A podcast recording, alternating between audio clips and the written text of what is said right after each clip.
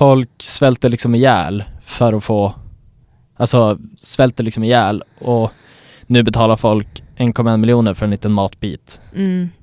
Som i det här fallet en banan då.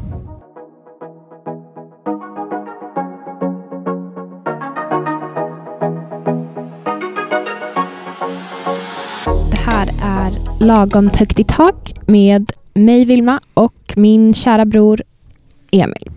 Ja, hej, god tisdag kväll eller eftermiddag. Ja. Eh, avsnitt 12, Avsnitt 12. vad det nu innebär. Men eh, trevligt är det i alla fall att sitta här. Trevligt är det. Ja, eh, Emil, vad har eh, hänt sen sist? ganska lite egentligen. Okej. Däremot har jag pantat flaskor Mm. eh, och eh, jag blir så jävla arg varje gång jag ska panta flaskor. För det är alltid någonting som inte stämmer. Jag eh, handlar ju på mitt lilla Coop, eh, vilket innebär att det är även där jag pantar flaskor. Och nu hade jag, eller burkar, Mm. Eh, och nu hade jag samlat på mig väldigt mycket och tänkte att nu är det dags att gå iväg och panta. Så kanske man kan köpa med sig något hem också Mm. av pantpengarna. Men du vet, den lilla, lilla, lilla maskinen som är på Coop Haga är så värdelös. Varje gång, jag har bott lite över ett år i min lägenhet här, varje gång jag har pantat så har det varit någonting som har krånglat. Och du vet, Hur ofta pantar du? Jag pantar typ max en gång i halvåret känns det som. skämtar du? Nej. Ni har aldrig pant eller kastar ni bara i vanliga soporna? Nej men vi har väl en påse som vi samlar dem i tills den är överfull och det... Ja, i alla fall. Det är alltid något som strular och du vet, det känns som ett ilandsproblem, vilket också är. Eh, och man känner att man är privilegierad när pantning är det största problemet. Men du vet, det är alltid så här. den är så liten också så att den här kartongen med pant, det är liksom den som samlar upp panten då antar jag. När man Mm. har, den, den är alltid full och så stå, stå, börjar den tjuta typ, tillkalla personal. Mhm. Och så står man där och bara så här, igen. Och du vet det har hänt, jag tror att det, det har varit något strul varje gång jag har pantat. Om det kanske är under ett år, 10-12 gånger kanske. Jäklar. Antingen dricker du väldigt mycket eller så uh, har du väldigt liten pantpåse. Uh, ja, jag har ju ingen pantpåse överhuvudtaget. Alltså jag, jag samlar ju liksom ihop panten och lägger under diskhon. Okej. Och så går jag när det behövs. Men du vet, i alla fall för någon vecka sedan så går jag dit med ganska mycket pant. Jag kände att det är ändå värt att, och du vet, någon gång har jag bara inte idats. Då har jag bara ställt panten där och så, eller typ om det har suttit någon eh, rom utanför så har jag gett panten dit. Mm. Men alltså, så får ge över problemet till dem. Men alltså, för några veckor sedan var jag och skulle panta och så var det en tant som du vet, jag ser att hon kommer med pantpåse. Och så ser jag att hon går mot ingången. Och så kommer jag lite bakom, jag är ju, jag är snabbare än henne, men hon är närmare dörren. Så hon hinner först och pantterminalen, eller pantstationen är liksom precis innanför dörren. Eller pants, det går inte att kalla det en pantstation. Men i alla fall. Då ser jag att hon kommer komma före mig och då känner jag att nu är min dag förstörd. För det gör hon ju. Och hon har, ja, men hon har inte jättemycket pant. Men alltså i, i liksom proportion till hur lång tid det tar för henne att panta så har hon mycket pant. Mm. Och du vet man kan inte gå runt med sin pant på, jag hade tänkt att handla också. Kan man Ja, inte nej. gå runt och sen ta det sen. Så vet, står jag där och väntar och det tar en jäkla tid och du vet, och så är det en flaska som liksom fastnar. Eller som inte, som kommer ut igen, så här ogiltig förpackning eller någonting. Mhm. Och vet, då, då försöker hon stoppa in det typ så tio gånger. Jag bara, men alltså sluta nu. nu får det vara nog, du ser, det står ju att det inte funkar. Ja, och så när, precis när hon är klar, då hinner jag stoppa in två flaskor. Och så bara, kartongen full. Mm. Börjar tjuta, då ställer jag bara ner grejerna och så går jag och handlar. Damn. Men- Och skulle jag panta igår. Och du vet, Panta flera gånger den här veckan. nej men det här var två veckor sedan. Jaha. Och så den här var igår. Ja, så började jag liksom, jag mindar min egen business och stoppar in panten. Men du vet, då är den, maskinen så himla värdelös. Den kan liksom inte ens rulla runt den här flaskan och hitta koden, du vet. Mm. Så den fastnar och så ser man att den liksom jobbar och försöker få runt en liksom 80 grams burk. Men det går inte riktigt så då skickas den tillbaka. Och du vet, så jag måste pricka rätt med streckkoden varje gång, rakt uppåt. det är så, så här, skaffa bara en bra pantstation. Varje gång jag varit på typ eh, Det är paradiset att komma till typ Ica Quantum eller Maxi. Så är det som ett jävla rymdskepp till pantstation. Bara så ska jag sluka med en hel arm. Det är sånt jag vill ha. Pantalamera. Uh, nej, jag ska inte panta mer tror jag. Nej. Jag eh, bidrar med andra sätt till klimatet, jag är så jävla less. Du får klimatkompensera på något annat sätt. Ja, jag får väl göra det. Eh, Vilma, vad har hänt dig sen sist? Eh, jag var ute i lördags och eh, blev stupfull. Jaså, Mina vänner, vad kul. inklusive du, drog med mig på Cinco. En, en nattklubb här i stan. Mm. Älskar inte Cinco, men eh, när man väl är där så är det väl lika bra att bli redlös. Tänker jag. Mm. Eh, Ja, kanske. det var planen. Så du glömmer bort Cinco liksom? så jag inte ser människorna omkring mig.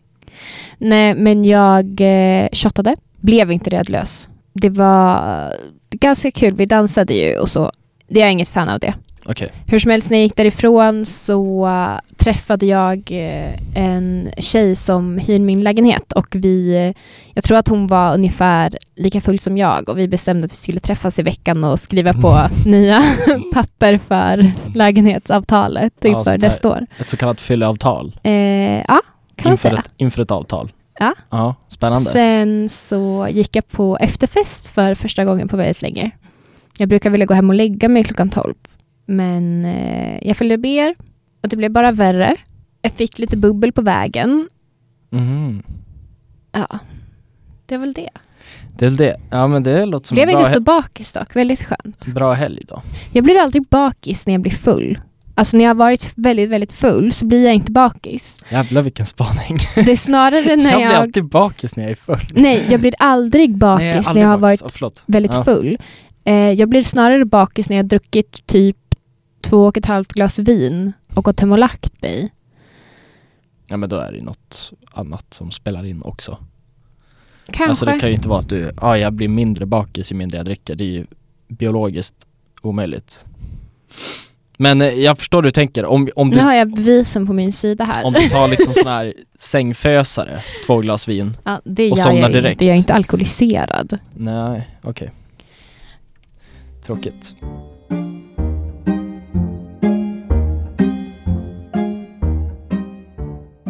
Jag tänkte prata lite om eh, Malou von Sivers. Känd som Sveriges sämsta intervjuare, kanske? Ja, en av dem kanske i alla fall. Eh, Hon, hon går ju inte heller på prime time. nej, det gör hon faktiskt inte. Just efter tio. Så här. ja men när hon pitchar liksom. Ja, jag vill, jag vill, eh, jag vill ha ett intervjuprogram. Ja. Okej, ja du får köra efter tio på morgonen På är vardagar. Ja. När det är bara dina väninnor som är hemma. Mm, och precis. Ja, Eh, hon bjöd i alla fall in den här stackars unga killen som sjöng, sjunger låtar. Grickaso? Typ. Greek Caso? Greek Aso? Han är rappare. rappare. Mm.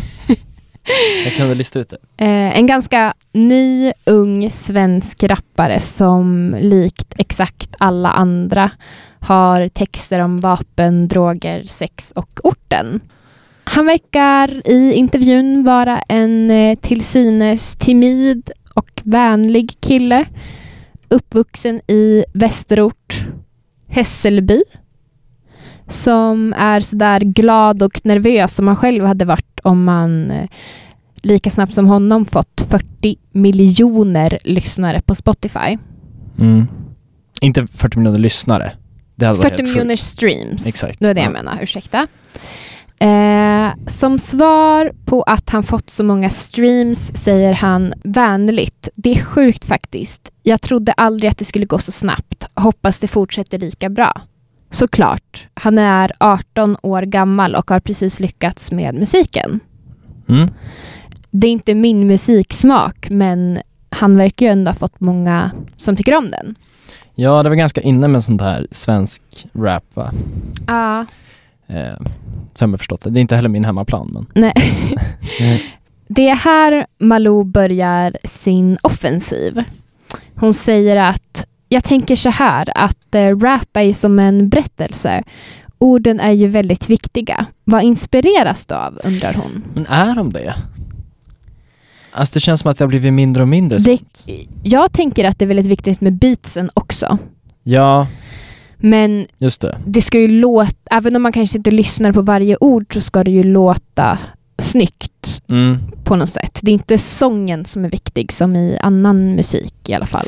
Jag tänker sätt. rappen på, alltså old school rappen på 80-90-talet från liksom Inte heller min hemmaplan. Nej, men där var det mycket så här kritisera polisen och Mm. mycket samhällsproblem där man ändå kunde urskilja det ur låtarna. Ja. Men nu känns det som att de bara sjunger liksom knark. ja, det här var vad Malou sa i alla fall och hon eh, frågade honom vad som inspirerar honom. Okej. Han eh, säger att han inspireras av sin omgivning. Eh, hur det ser ut i orten idag. Att det är mycket som inte är bra men också saker som är det. Eh, sen säger han att han omformulerar det till punchline så att det blir på ett lite roligare sätt. Att det alltid ska finnas någon mening med det. Ja, Vilket är förståeligt. Det är väl ändå så man skriver låttexter. Man anpassar sig för att det ska låta bra. ja, i alla fall rap känns det så mycket punchlines, exakt. Eller Eh, hur? Mm. Men och i allmänhet tänker jag ändå, man har ju ändå gått musik, va? Ja. Har prövat på det där med att skriva låtar. Det ska, man, man får anpassa sig lite grann tror jag. Mm. Eh, sen gör Malou von Sivers det kanske pinsammaste som sänds i tv och läser torrt upp en av hans texter. Okej. Eh, hon är... Jag har inte typ sett det här. Nej, Jag har sett bara lite av det, men ja. hon är typ 70 år gammal. Nej. Ja. Men hon 65 då? Ja, ja kanske. Eh, kanske är ingen text hade låtit bra om hon läste upp den. Nej, det kan jag hålla med om. Eh, det hade inte spelat någon En roll. dikt kanske? en dikt från eh, Björn Ranelid kanske hade Ja, passat sig. Boy eller något. Ja. Eh, det hade inte spelat någon roll vems text det är. För när det gäller den här kvinnan som läser texten utan sammanhang blir det konstigt och awkward. Ja, just det. Speciellt raptexter. Det är ingenting man vill att Nej, Malou von Sivers ska ta sig an. sammanhang också ja. verkligen. Hon är ju inte rappare heller så att jag har, Hon är väldigt långt ifrån rappare ska jag Mm. säga. så jag kan, mm, lite medlidande. Men ja. Eh, sen säger hon i alla fall att eh, det är mycket knark och vapen i dina texter. Och han svarar jättebra med eh, ja, alltså det är mycket som händer nu. Mycket vapen och mycket dåliga saker i samhället och det är inget fel att lyfta fram det. Han är verkligen jättegullig när han säger de här sakerna. Nej men vadå, alltså det är klart att han, han låter gullig, alltså han Om han får som ung nykomling i musikbranschen ställa upp i tv liksom Malou efter tio. Eller hur? Det är klart att han är nöjd med det, eller glad och Precis. eh, ödmjuk. det är lite det, tråkigt att liksom. hon börjar såga honom direkt bara. Ja, det är också svårt att förs- försvara sig kanske i tv som 18-åring. Ja, alltså, tänk inte ens att han är 18, tänk att han är född 2002. Ja, just det. Då låter han ju ännu Mm. Ja, mer försvarslös. Liksom. Just det. Mm. Malou säger att hon tycker att han romantiserar detta. Att det ska vara, som hon säger, fett och coolt att leva i det här. Mm.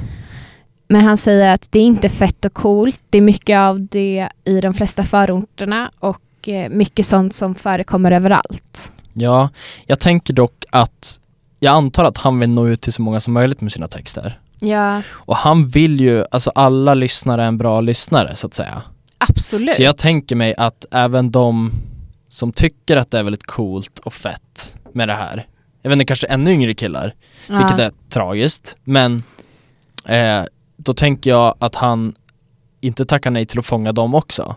Nej, samtidigt så är det ju ingen som kommer få tillgång till knark för att de lyssnar på den här killens texter. Nej, och även om han måste sitta i, klart att han måste sitta i tv och säga att det är viktigt att sånt här lyfts fram. Ja, Men, och eh, han säger ju det också. Han säger inte så här, ja men jag tycker att det är så jävla fett. Alla borde hålla på med knark. Nej. Eh, nu blir det i alla fall Malou ännu mer av en morsa till honom. Hon säger, skulle det inte vara coolt att skriva texter där man tar avstånd från sådana här grejer? mm, verkligen morsigt av henne. Det, precis som du sa nyss så säger han det är sån här musik folk dras till och som är inne nu. Och ja, så är det ju. Inte bara för att inte bara för 18-åringar i Sverige utan överallt. Mm. Varför tycker Malou att det här är något unikt? Varför känner hon sig tvungen att uppfostra den här killen? Mm. Är det därför hon har bjudit in honom? För det var ju förmodligen inte de premisserna som han gick med på när, hon, när han fick frågan. Nej, nej, nej, han ville väl bara synas på en plattform. Liksom.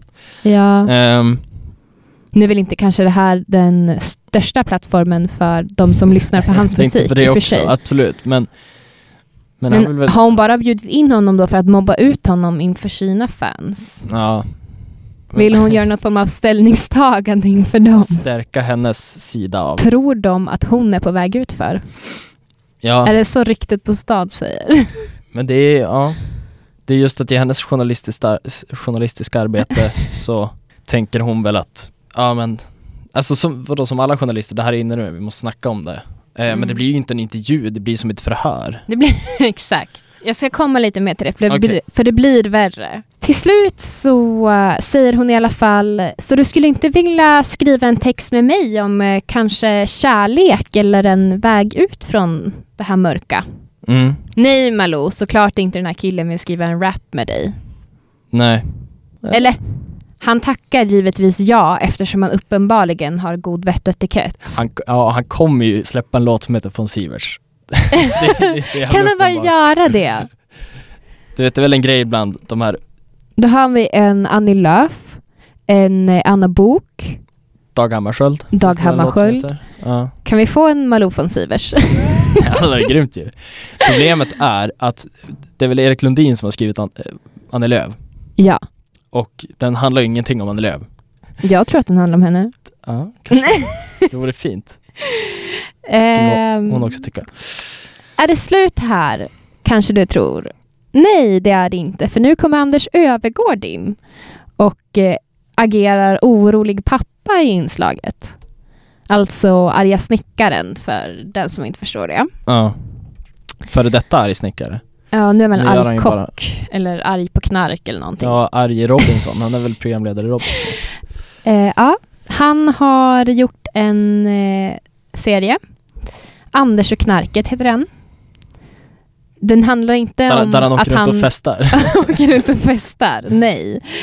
Eh, han reser runt i Sverige och pratar med missbrukare och eh, folk som säljer droger. Mm. Eh, den är säkert bra. Jag har faktiskt inte sett den. Men inte. Anders Öfvergård är väl varken utbildad inom... Nej, men han har väl sagt att han har tagit här. droger själv. Ah, Det syns också på många bilder, tycker jag. ja, ja, i alla fall. han, jag tycker han ser mer alkoholiserad ut i så fall. Mm, väldigt trött ut jag ju. Ja, mycket påsar under ögonen. Ja, verkligen. Han skulle behöva en av de eh, hudkrämer jag har fått precis i min adventskalender. Mm. Ja, Eh. inte mer knark i alla fall.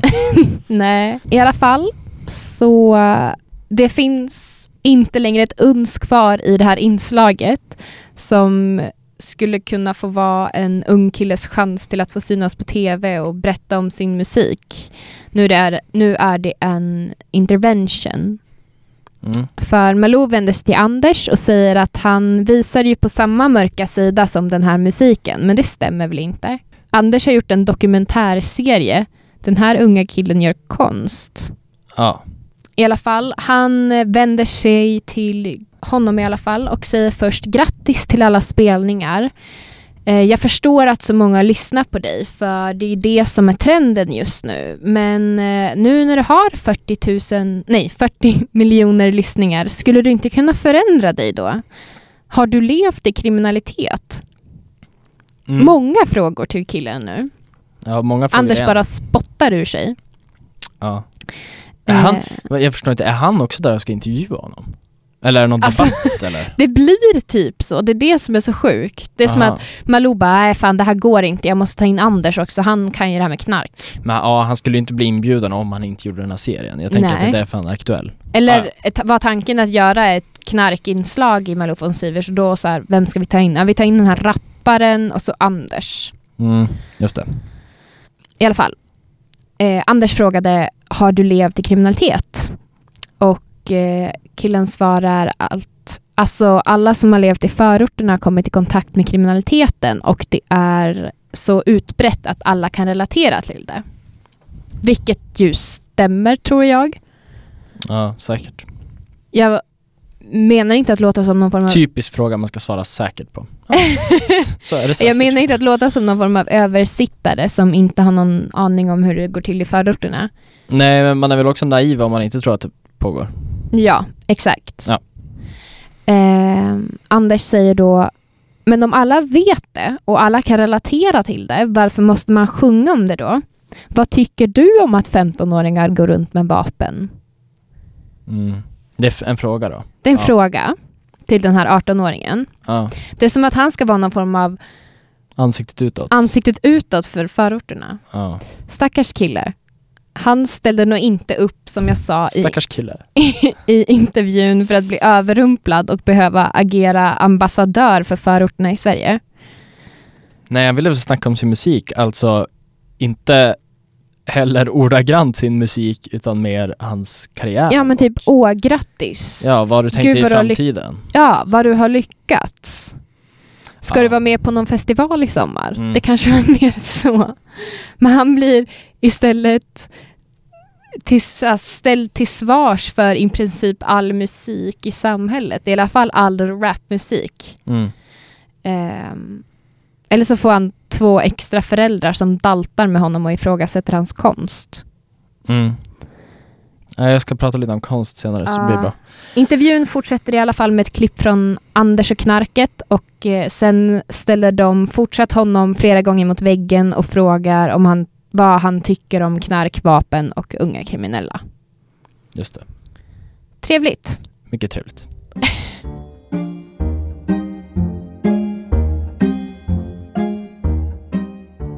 eh, Vilma, jag har tänkt på en sak. Och jag har tänkt på en fråga som väldigt, väldigt många ställer sig. Kan du gissa vilken fråga det är? Nej. N- nej. Okej. jag tänker att en fråga som väldigt, väldigt många ställer sig och säkert har diskuterats på många ställen i Sverige Mm. och i hela världen. Det är, vad är egentligen konst? Jag tänkte om alla kan bli konstnärer. Jag kan ju liksom, jag som person kan ju måla en tavla. Eller en teckning. Eller skapa något av något slag. Men det jag skapar är väl inte bara konst för att jag då som person ligger bakom det. Måste det liksom säljas för att vara konst? Eller ställas ut någonstans? Måste folk beakta själva verket eller bedöma det för att det ska vara konst? Ni kanske tänker att det inte är så viktigt om något är konst eller inte. Men jag tänker att den delen av budgeten som är tänkt att finansiera kultur måste väl gå till just konst och kultur, eller? Ja, inte bara till eh, projekt hemma på gården. Nej men projekt, alltså jag tänker att man måste ju veta vad man ska lägga pengar på. Ja, absolut. Och då måste ju det vara konst då. Eh, hur som helst så har en fasttejpad banan sålts för 1,1 miljoner. Har du läst om det? Eh, ja, jag har sett lite bilder på den här eh, bruna bananen. Ja, precis. Och bananen anses kanske då vara konst och ställdes ut i den prestigefulla konsthallen Art Basel i Miami vars VD nu alltså hittat en köpare som betalat 1,1 miljoner kronor för konstverket. Ja. Det måste ju då vara konst. För hade det bara varit en banan som köparen köpt kan den ju inte kostat mer än 4-5 kronor.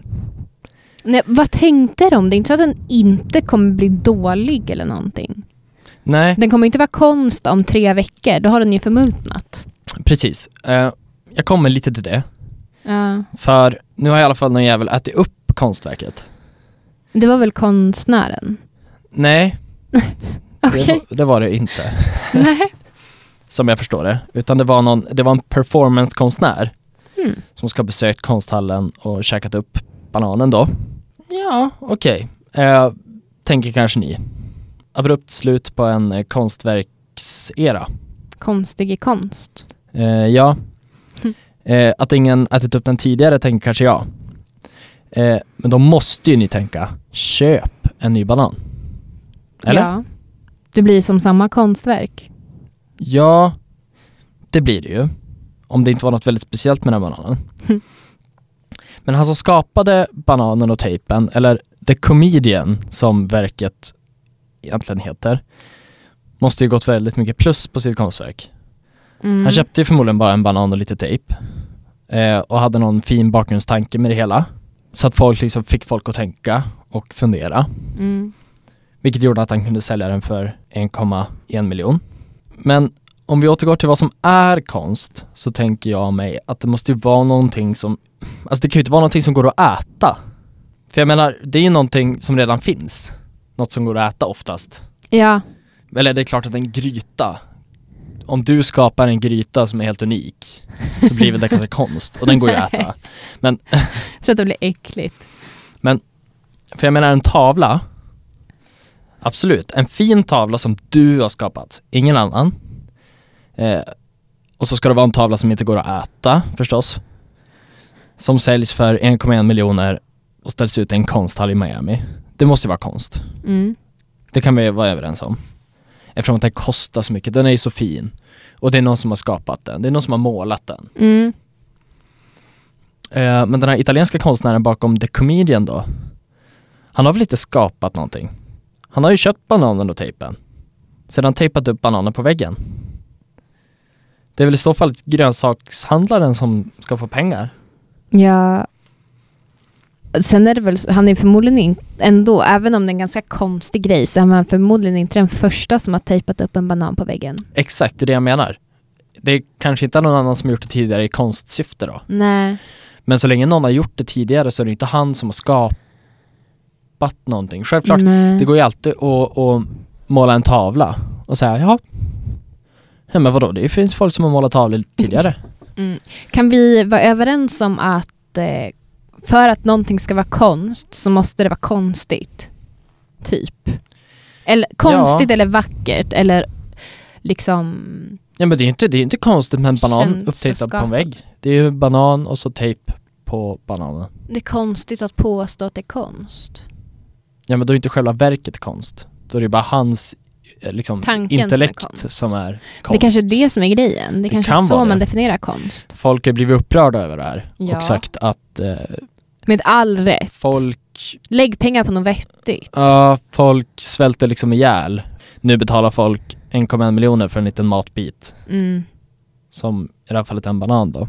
Jag tycker att, nu kommer jag säkert få en väldigt, ha, väldigt hatstorm mot mig, men liksom konst som man tittar på, jag förstår inte riktigt grejen med det. Nej, det finns många som inte gör det, men samtidigt konst som väcker känslor, väcker liksom tankar och idéer och liksom ett fundament. Det blir liksom, så länge det lockar turister till en stad och skapar ett sammanhang Mm. så är ju det någonting. Mm. Till metoo-puman. Ja, precis. Själva pu, alltså för bara snabbt om den. Den är, den är snygg, alltså själva puman är Han är Typ jävligt ändå cool nice. faktiskt. Som står Frågan nere är på, den- på eh, Rådhustorget där va? Ja. Nere. Frågan är varför den står uppe på någon konstig metallgrej. Hade den stått på torget hade den varit snyggare. Vi har ju redan standing man där. Ja, just det. sen Ja men den ska ju vara upphöjd och kraftfull liksom. Kan jag tänka mig. säkert. Eller bara att ingen ska kunna göra sönder den. Ja. Ja men i alla fall så får ju då i det här fallet grönsakshandlaren inga pengar kan jag tänka mig. Han Eh. får väl de pengar som det faktiskt är värt. Eh, ja, 4-5 kronor. Så för er som vill tjäna snabba pengar, köp något eh, och sätt ihop det. Ha vilken som helst tanke bakom det hela så kommer eh, det få bejakarna att tänka och fundera lite extra. Gör gärna något som ingen tidigare har gjort. Eh, så kanske du blir en konstnär, vad det nu än betyder.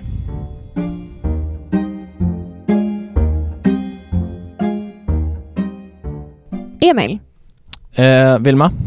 tre snabba nyheter. Har du någon? Ja, ett vulkanutbrott har skett på Nya Zeeland. På en ö utanför Nya Zeeland. Nya Zeeland. Ja, just det. Och vet du vad som hände? Det var, det var en turistö, va? så det var några som dog. Precis. Hemskt. Men eh, precis, det var en grupp turister som eh, gick på, på vulkankraterns insida. Det var så himla Åh, roligt när jag, läste, när jag läste den här eh, nyhetsartikeln först. Ja. Då stod det så här. Först tyckte jag det var lite konstigt. För att eh, det stod att det var ett 50-tal människor som var på eller i närheten av ön. Mm. Varav en grupp var, var inne i kratern liksom. Och då tänkte jag att om av 50 människor på en ö, bara 50 människor, så var ändå en grupp i kratern. Ja. Det var lite märkligt, tyckte jag. Och så stod det att de var där och vandrade klockan 02.11 på natten. Och då tyckte jag det var ännu konstigare. då tänkte jag, vad är det som pågår här? Var det då, startade de utbrottet? Ja, eller hade de fest, efter, efterfest till vulkanen kanske det var. Ja. Men sen rättade de och skrev att, alltså svensk tid 02.11. Ja, Så det var 14.11 lokal tid. Ja, de säger ju 0211 oavsett. Jo, men Mm. jag tyckte att det var lite konstigt för att de skrev att, ja, de var där och vandrade 02.11. Min, eh, runt liksom. min första tanke när jag såg vulkanutbrott på Nya Zeeland var att jag drabbades av panik i och med att jag har bott på Nya Zeeland i ett väldigt, väldigt litet samhälle med en aktiv vulkan i. Okej, till och med det. Eh, men det var inte där, tack och lov. Nej, just det. Just det. Det var ju väldigt tur då. Mm. För det står här på bilder från en webbkamera syns hur människor, en grupp människor går på insidan av kratern klockan 02.10. Bara minuten före utbrottet. Men alla de dog inte. Eh, nej, det står inte hur många som har dött, men det är minst fem personer har dött. Förlåt. Men det står inte hur många som var där och gick. Nej, okej. Den personen som var på vulkanvakt, eller vad det nu heter, den som ska kika så att den inte får utbrott Ja, den som ska stoppa. och släpper ner turisterna i vulkanen måste ju ha gjort ett väldigt dåligt jobb. Ja. Ångest imorgon på den personen. Varje timman. Verkligen. Enligt Amanda Schulman då, eller? Ja. Ja, just det. Ja, eh, men det var det om vulkanutbrott. Har vi en gladare nyhet? Nej, det har vi inte. Vi har nästan en ännu värre nyhet. Marie Fredriksson är död. Ah. Allas våran. Som ingen kan ha undkommit vid det här laget. Det kom väl ut idag. Jag tror att hon dog under gårdagen. Vad har vi på Marie Fredriksson? Roxette såklart, Mm. ett av Sveriges kändaste band genom tiderna. De Eh, kan man se i det svenska popundret på... Precis, och det var det jag tänkte säga. Att jag såg det avsnittet igår. Precis om just Roxette. Det är väl typ andra avsnittet i Svenska Ja, popundret på SVT Play. Så pratar de om Marie Fredriksson och Per Gessle då. Och så därför träffade det ganska hårt när jag, när jag såg, för det är inte så mycket, det pratas inte så mycket om Marie Fredriksson just nu annars, Nej. tycker jag. Din kärlek till henne hade precis väckts igen. Ja, precis. Eh, Var hon sjuk eller vad dog hon av? Om det var en stroke? Nej, jag vågar inte uttala mig, jag har inte heller uppgifterna här bredvid. Mm. Det var något naturligt. Hon har levt hårt också säkert. Mm. Mycket i Amerika. Kanske lite 30 droger där också. Mycket, mycket möjligt. Jag vet Eh, inte, jag vill inte prata skit om henne. Eh, Grym sångerska, sångerska. framförallt. Verkligen. Människa kan jag inte uttala mig om, för det vet jag inte. Nej. Hon var säkert jättefin. Eh, nog om det. Rest in peace, Marie Fredriksson. Ja. Och Rest in Peace Cissi Wallin och Fredrik Virtanen-fallet. för det är också lagt, eh, gr- grävts ner nu kan man säga. Ja, hon... Ja. Cissi Wallin har blivit dömd i Ja, alla just fall. Eh, Ja. Men hon kommer förmodligen överklaga, eller hon kommer att överklaga säger hon. Jo det gör Hon alla. plockar fram sin stora krigsyxa Visst, inför... visst överklagar nästan alla? Jo, det tror jag. Om man inte har erkänt det liksom. Då är det lite ovärt. Exakt. ja. Ehm, Men det här, var, det här var ju tingsrätten va? I tingsrätten, Ja. precis.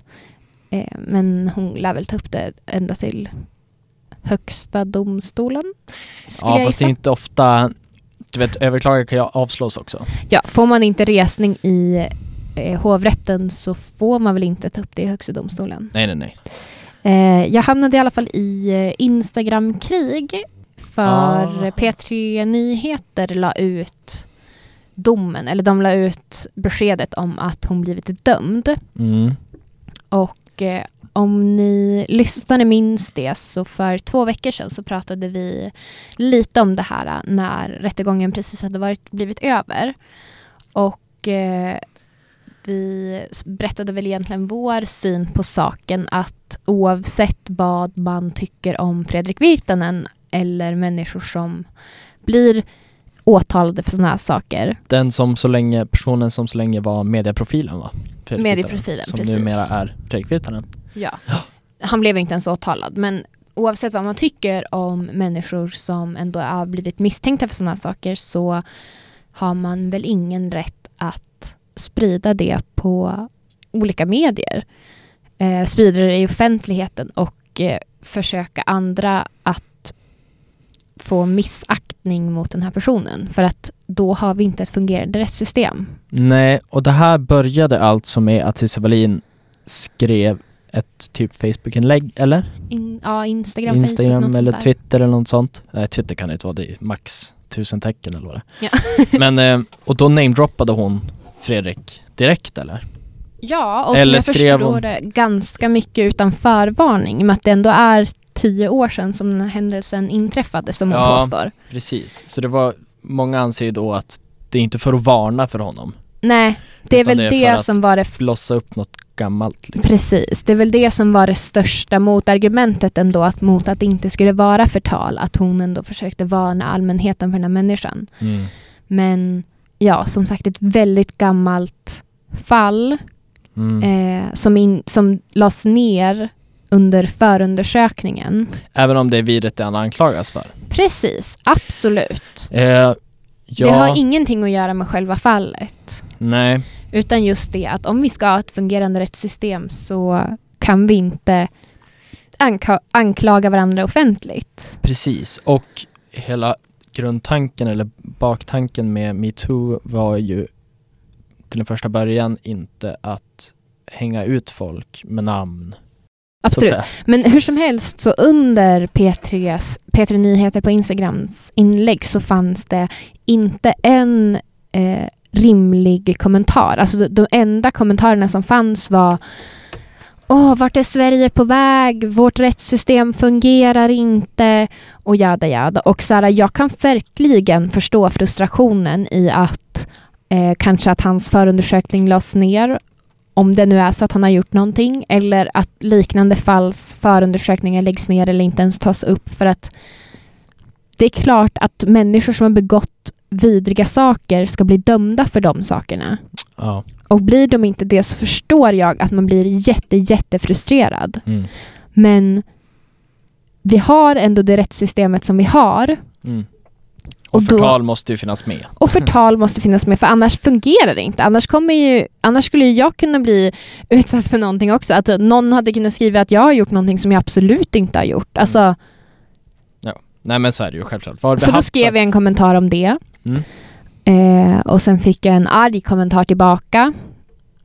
Då svarade jag på den och sen lät jag liksom andra människor kliva in. Jag ville inte riktigt vara med i diskussionen längre för jag kände inte att det var värt det när de som kommenterade hade typ två följare på Instagram. Mm. Det var lite botvarning. Just det. Det brukar ju vara det ibland.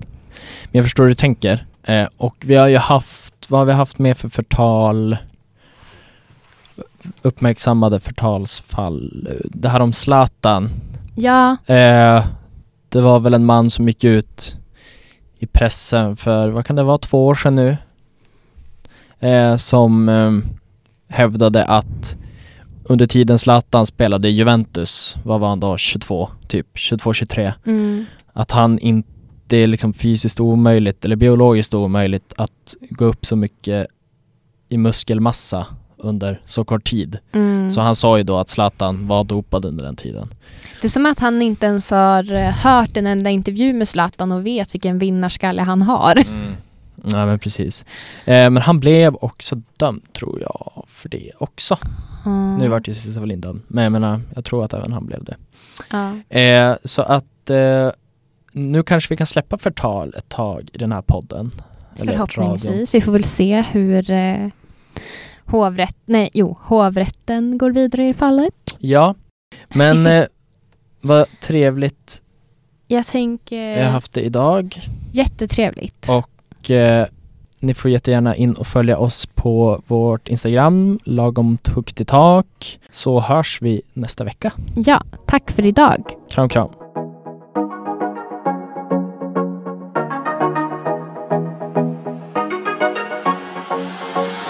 Här programmet är en poddversion av livesändningen Lagom högt i tak. Ni kan lyssna på oss klockan 17.00 varje tisdag på umiastudentradio.se.